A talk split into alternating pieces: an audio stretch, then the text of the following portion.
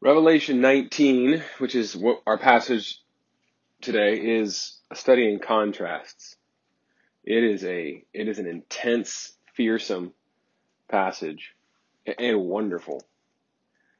You know, as as Revelation draws toward its end, it gets more and more intense. That's part of, as we've talked about before, that's part of one of the devices of the book is intensification.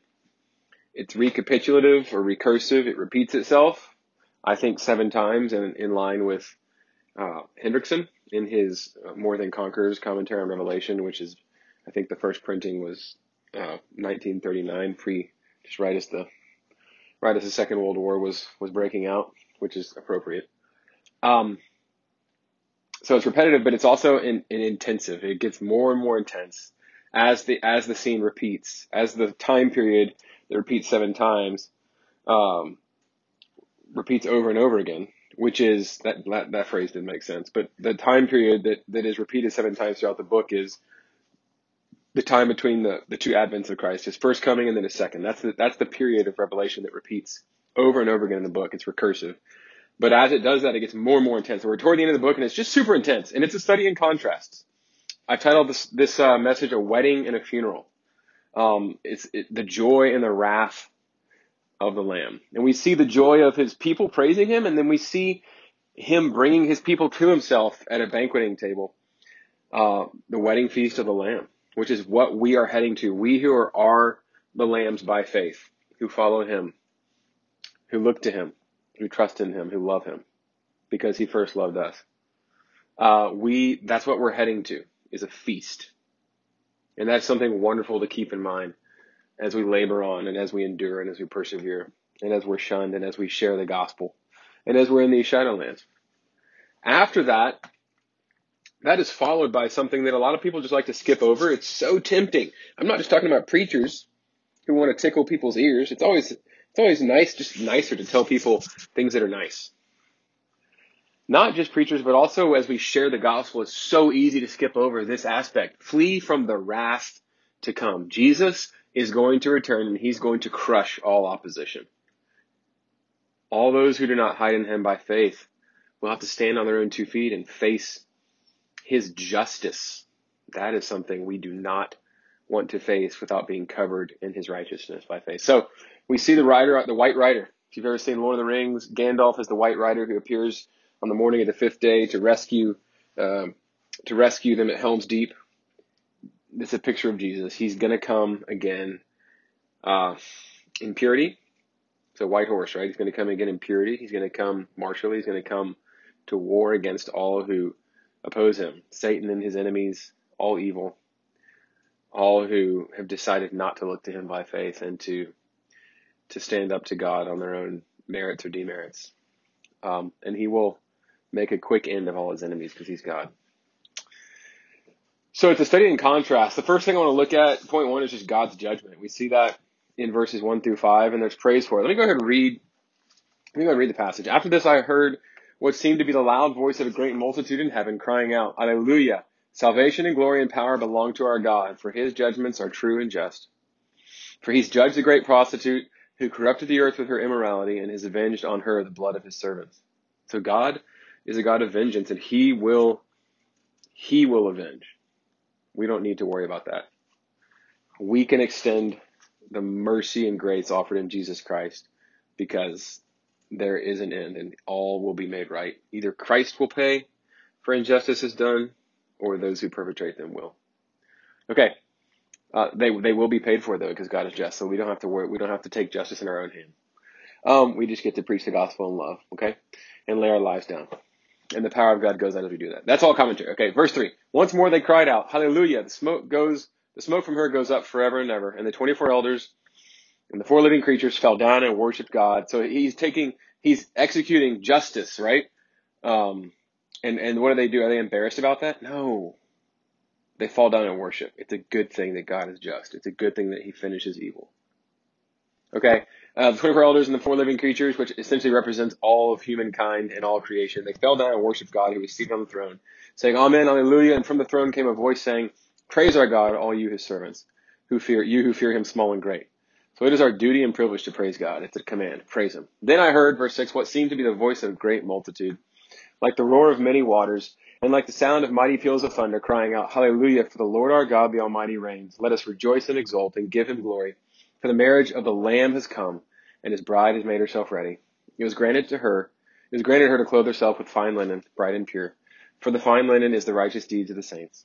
And the angel said to me, Write this, Blessed are those who are invited to the marriage supper of the Lamb. And he said to me, These are the true words of God. Then I fell down at his feet to worship him, but he said, You must not do that. It's sort of comic here, right?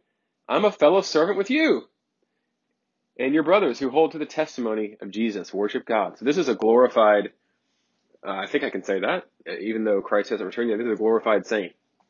And, and, and, uh, so amazing will be the transformation that John is, t- he fall, he's not just tempted, he falls down to worship him. He's, this is a glorious being. This is where we're headed.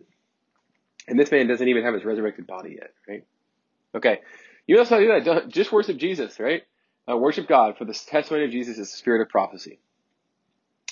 Then I saw heaven open, and behold, so that's that is the the judgment of God, uh, and that is the wedding feast of the Lamb. Now we're moving on to the third third movement in this chapter. Um, then I saw heaven opened, and behold, a white horse. The one sitting on it's called faithful and true, and in righteousness he judges and makes war. His eyes are like a flame of fire, and on his head are many diadems and, and crowns, bejeweled crowns. And he has a name written that no one knows but himself. He's clothed in a robe dipped in blood, and the name by which he is called is the Word of God. And let me just say, if you want to remember this chapter, just remember that. He's clothed in a robe dipped in blood. That right there is one image that, that gives you the dual sense of who God is. He's both full of mercy and full of justice. And in doing both, in giving out mercy and justice, he is loving. He's always loving in all of his acts. He can't act out of part of his character or only one of his attributes.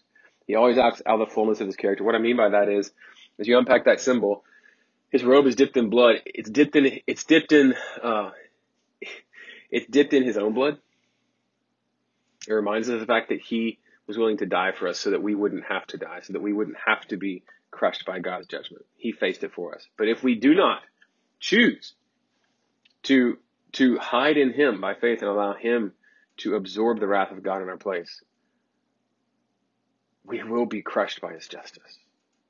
We will not be able to stand. We will not even be able to be, to come close to standing. Our blood will be on His garments because He's a just God. Um, it's dipped in blood. And the name by which he's called is the Word of God. So we know this is Jesus for, for a lot of reasons. And the armies of heaven, arrayed in fine linen, white and pure, were following him on white horses. From his mouth comes a sharp sword with which to strike down the nations, and he will rule them with a rod of iron. Psalm 2 about the Messiah. He will tread the winepress of the fury of the wrath of God the Almighty. On his robe and on his thigh, he has a name written, King of Kings and Lord of Lords. Then I saw an angel standing in the sun with a loud voice. He called to all the birds that fly overhead, directly overhead, Come gather for the great supper of God, to eat the flesh of kings, the flesh of captains, the flesh of mighty men, the flesh of horses and their riders, and the flesh of all men, both free and slave, both small and great. And I saw the beast and the kings of the earth with their armies gathered to make war against him who was sitting on the horse and against his army. And the beast was captured, and with, uh, with it the false prophet, who in his presence had done the signs by which he deceived those who had received the mark of the beast, and those who worshipped its image. These two were thrown alive into the lake of fire that burns with sulfur, and the rest were slain by the sword that came from the mouth of him who was sitting on the horse, and all the birds were gorged with his flesh. Okay, this is the word of the Lord. I told you, it's a study in contrasts. It's a wedding and a funeral. God's judgment, verses 1 through 5. It's a good thing. Again, like I said, that, that, that, that's what we have to start out with. It, God's judgment is avoided by us when we're talking to unbelievers. We're squeamish about it. That's not what we see in heaven though. Those, the way that people act in heaven is a, is the way that we ought to act on earth. It's to be instructive. They're not embarrassed about God's judgment. They praise Him for it. It's a good thing. Evil is bad. It's good that uh, God will end it. It's a good thing. Now we deserve to be part of those who are ended. Everybody does. For nobody is without sin, no, not one. We've all gone our own way. But he offers a way of escape through his open arms on the cross. But not everybody's going to take that. So the fact that he is going to end evil is something worthy of the highest praise. And those in heaven uh, show us the way. We ought not to be ashamed of it. We ought not to do anything but glory in it. And that ought to be part of our gospel message. Flee from the wrath to come. Um,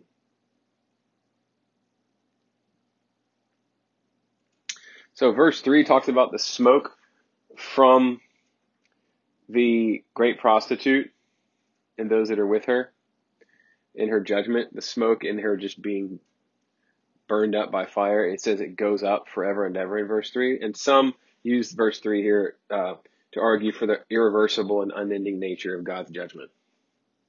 God is infinite, and so sin offends him in every part of his being infinitely, in his infinitude. Um, and, and because of that, that means sin is an infinite. It's against him. Psalm 51 4.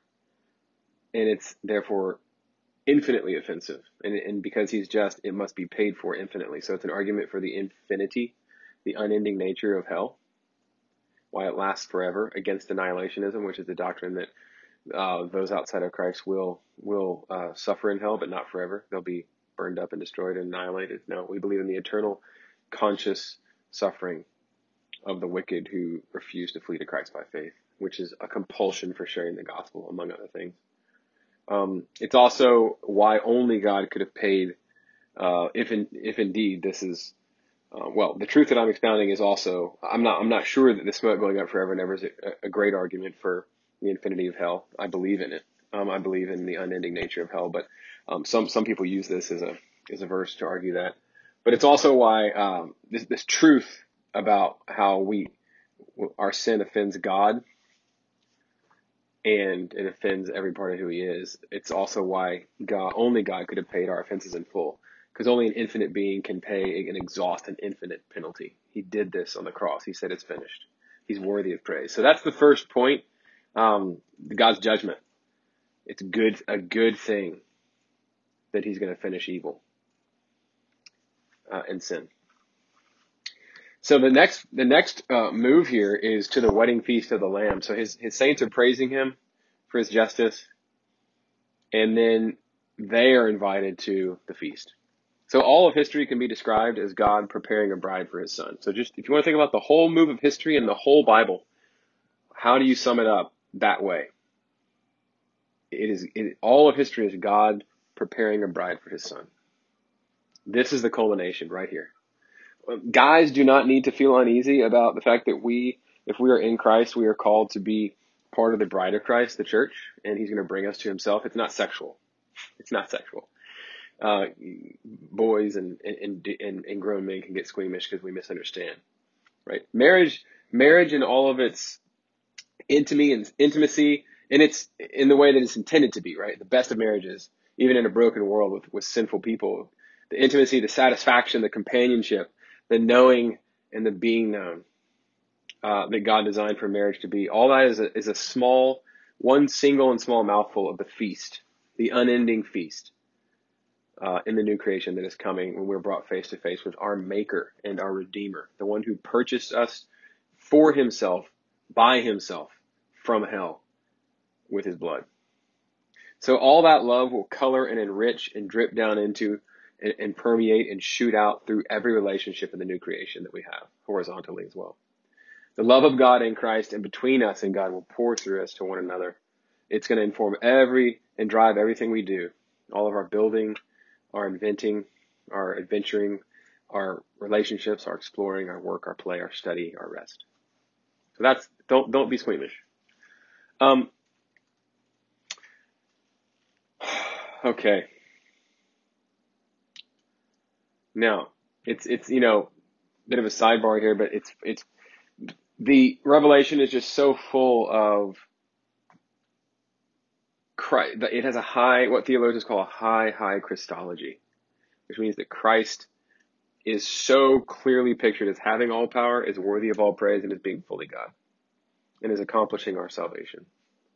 And this is an example of that, sort of the negative that um, in 19 verse 10, it's one of those classic moments. It's not the only time, but toward the end of the book, John, a couple times at least, maybe three, uh, falls down and worships a creature. He doesn't realize it's a creature. They're so glorious They're so glorious, having been redeemed and glorified or partially glorified, that he thinks that he just can't even help himself. He hits the deck. Maybe it's Jesus.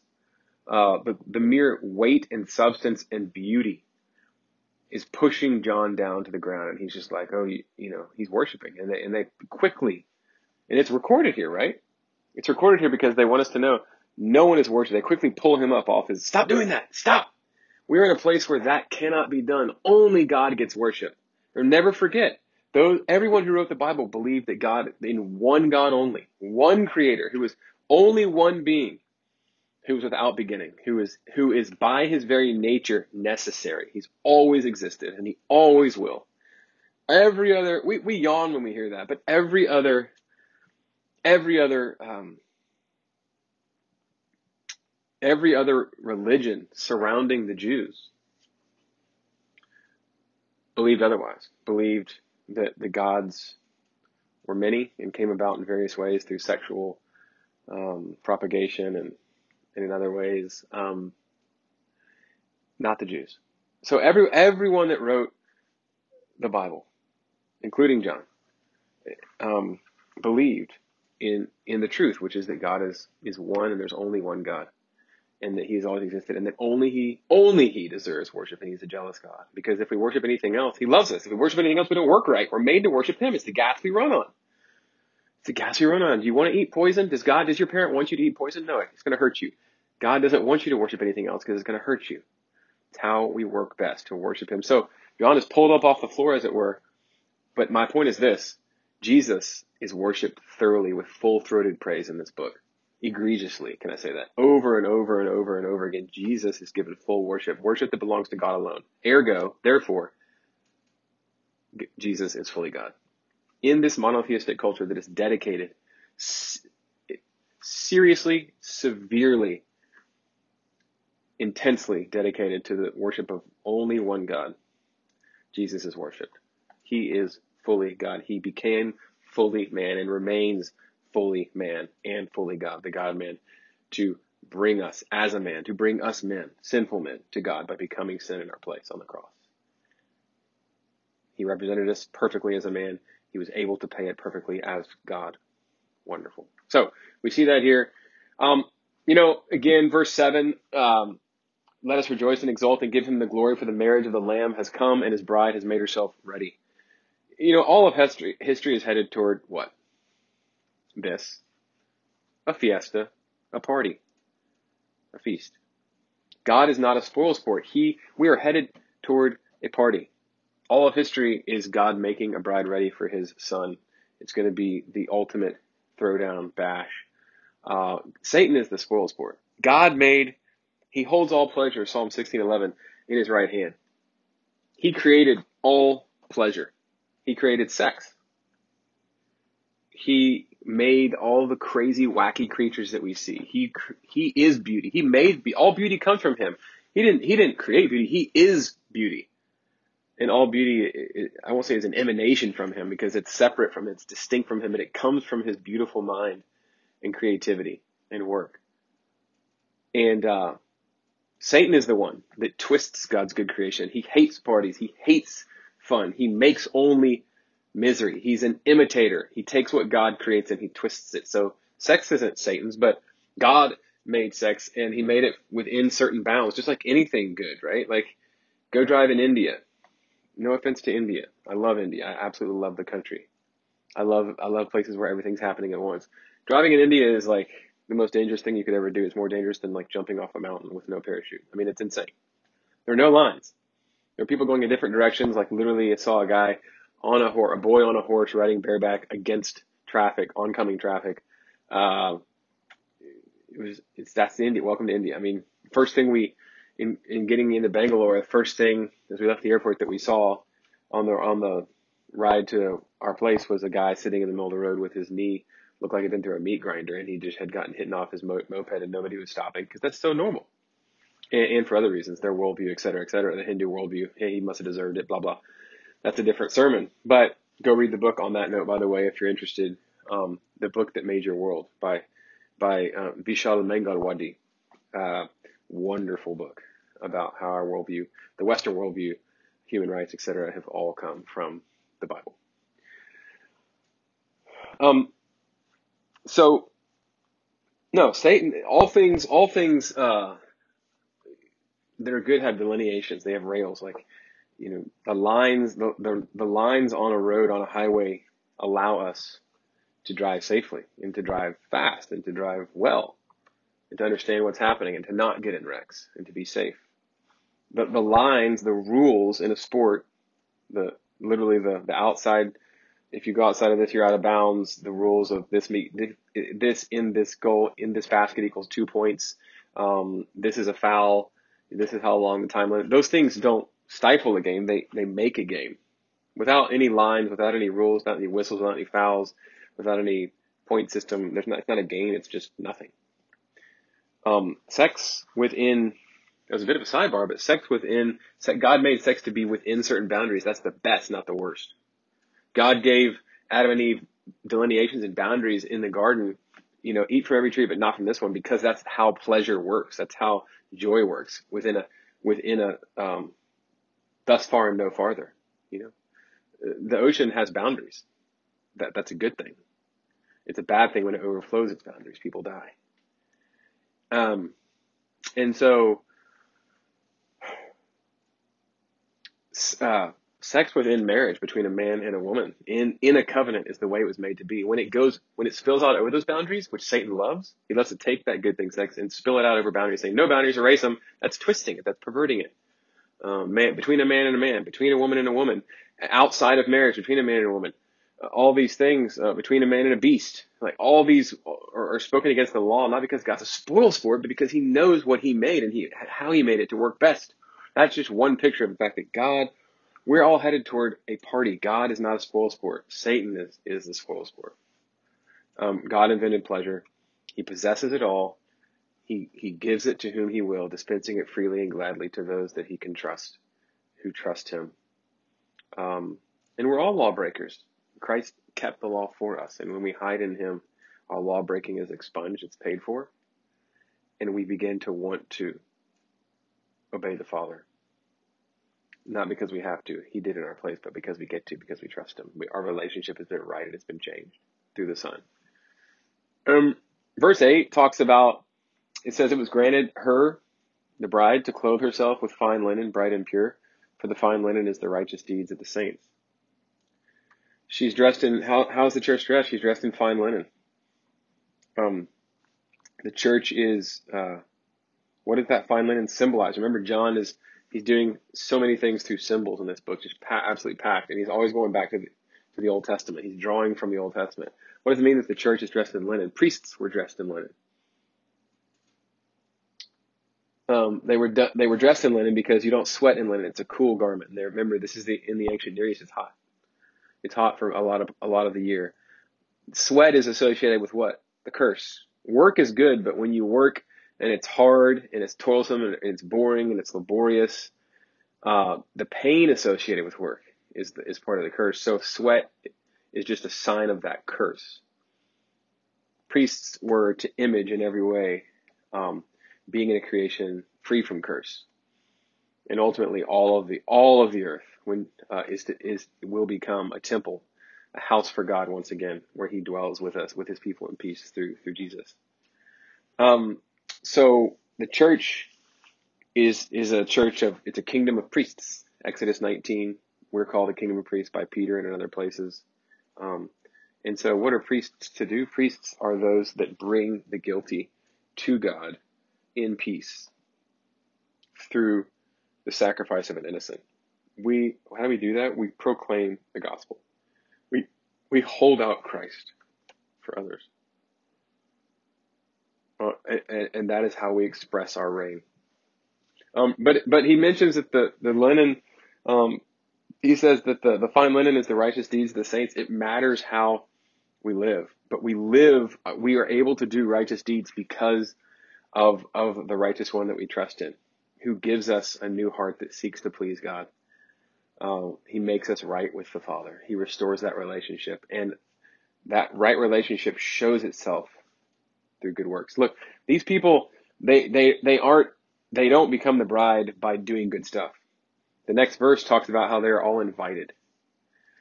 We're invited in through the work of Jesus Christ, through his torn body and shed blood. There's an invitation.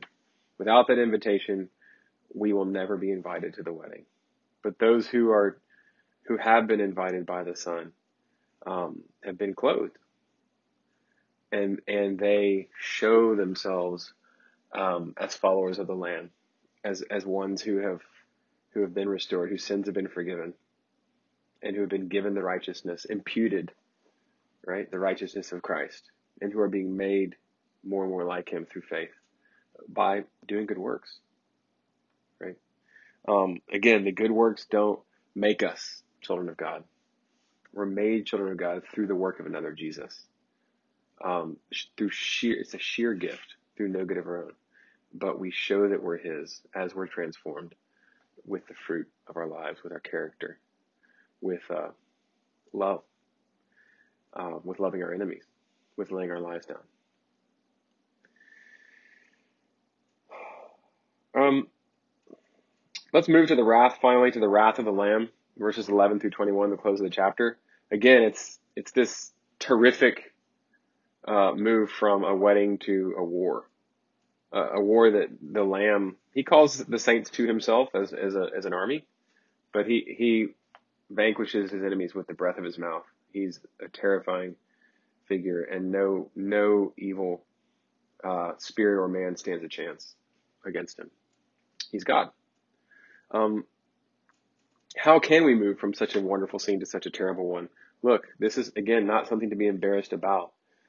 Uh, it is something to proclaim that God will end evil and injustice. Do we really want Hitler to to walk to walk away scot free? We don't. We know we have the sense that uh, evil has to be punished, that injustice has to be made right, that sins have to be punished. We don't, we don't, but we want to escape. we don't, either we're proud and think we don't deserve that. Yeah, we, we'll, we'll get away because of our good behavior. That's wrong.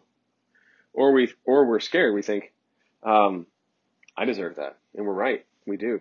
And so we don't, we don't want to think about God's justice. But the fact is that the cross, the cross pro- provides a way for all of us who deserve the justice of God, which would end us, which would vanquish us, uh, to be placed on Christ.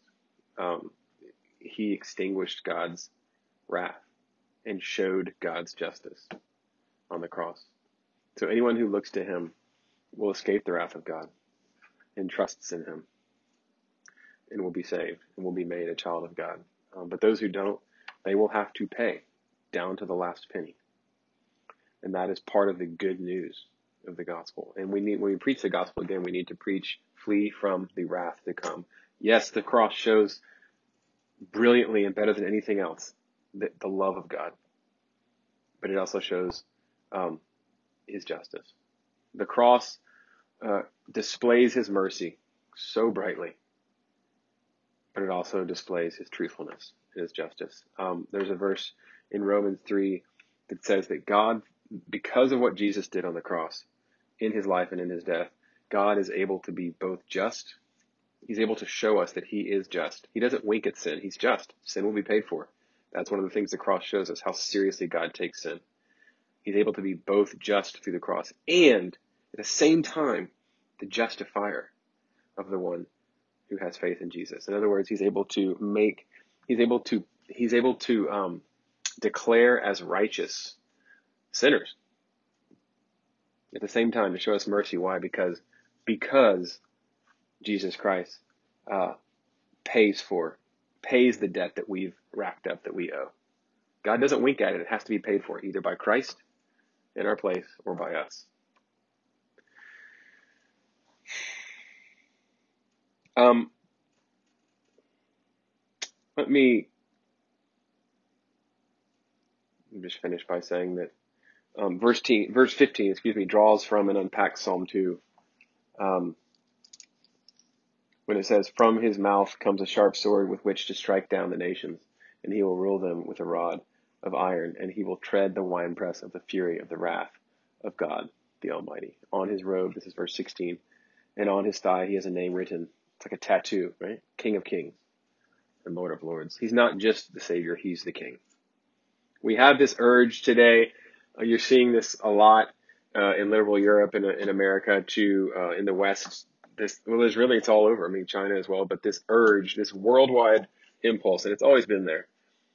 It was there with the Roman Empire. It was there with every great empire. It was there with Alexander. It was there with Nebuchadnezzar. Um, this impulse to bring the world together under one rule. It's there because we're made for it. We're made for a king. Adam and Eve were made, we're, we're, we were made to be subjects of the king. And when we rebelled, we wanted to be kings ourselves and to sit on the throne ourselves in a place that only God uh, ought to be sitting and does sit. And yet through Christ, he, he seats us with him. But we have this impulse because we're made for that. And we see as we draw toward the end of the scriptures that God is taking us to that place where Jesus Christ will not just, he's reigning now, but a lot of it's not obvious. It will be obvious. It will be overt. Every knee will bow. Every king and every potentate, from high people to low people, will bow before the king, and he will overtly and wonderfully rule over all. He will finish evil, and he will finish sin, and he will finish every spiritual and human enemy. And he will bring millions upon billions of sinners uh, to himself who have trusted in him and who have hidden in him and who have been made his children through his blood and his, his life and his death. Um, it's really, you know, the rest of this chapter is really an unfolding of the last, of the last verse or two of Psalm 2. It's, it's sort of like a, uh, a half chapter long exposition of that psalm. And that psalm really helps. It's the portal to the whole Psalter, to all the psalms in the Bible. That's the psalms were the songbook and the prayer book of God's people. And it, uh, it couples with Psalm 1. They're supposed to be read together as the opening, the foundation stone of the, of the psalm. It's the way that you enter into praying, praying to God, to talking to God, uh, to listening to God, to being in a relationship with God, to singing to God. You know, Psalms 1 and 2 are. And what is the end of Psalm 2? How does it wrap up? Oh, oh, there, now therefore, in light of everything that's been said, God's solution to evil is to set this king, his Messiah, Jesus, on the throne. Therefore, in light of that, O kings, be wise. Be warned, O rulers of the earth. Serve the Lord with fear and rejoice with trembling. Here's the, here's the thing. Kiss the Son, lest he be angry and you perish in the way. Do you see his justice there? The slightest injustice Jesus will take care of. He hates injustice. He hates evil. He will finish it. But he hung on our place and bore the wrath of God in our place for us to have a way of escape. And it finishes, for his wrath is quickly kindled. Blessed are all what? Who take refuge in him. The final bit of advice from that portal into the Psalter is really unpacked and reflected here. Blessed are all they who take refuge in him. Hide in him by fleeing to him by faith, by looking to the one who is lifted up in glorious ignominy on the cross to become a curse for us, to bear our curse, that we might be brought into the blessing of God as his bride. For he will reign forever and ever. We are all, my friends, heading either to a huge party or to war, bloodshed, death, and eternal misery. It is your choice. Choose wisely. Choose Jesus.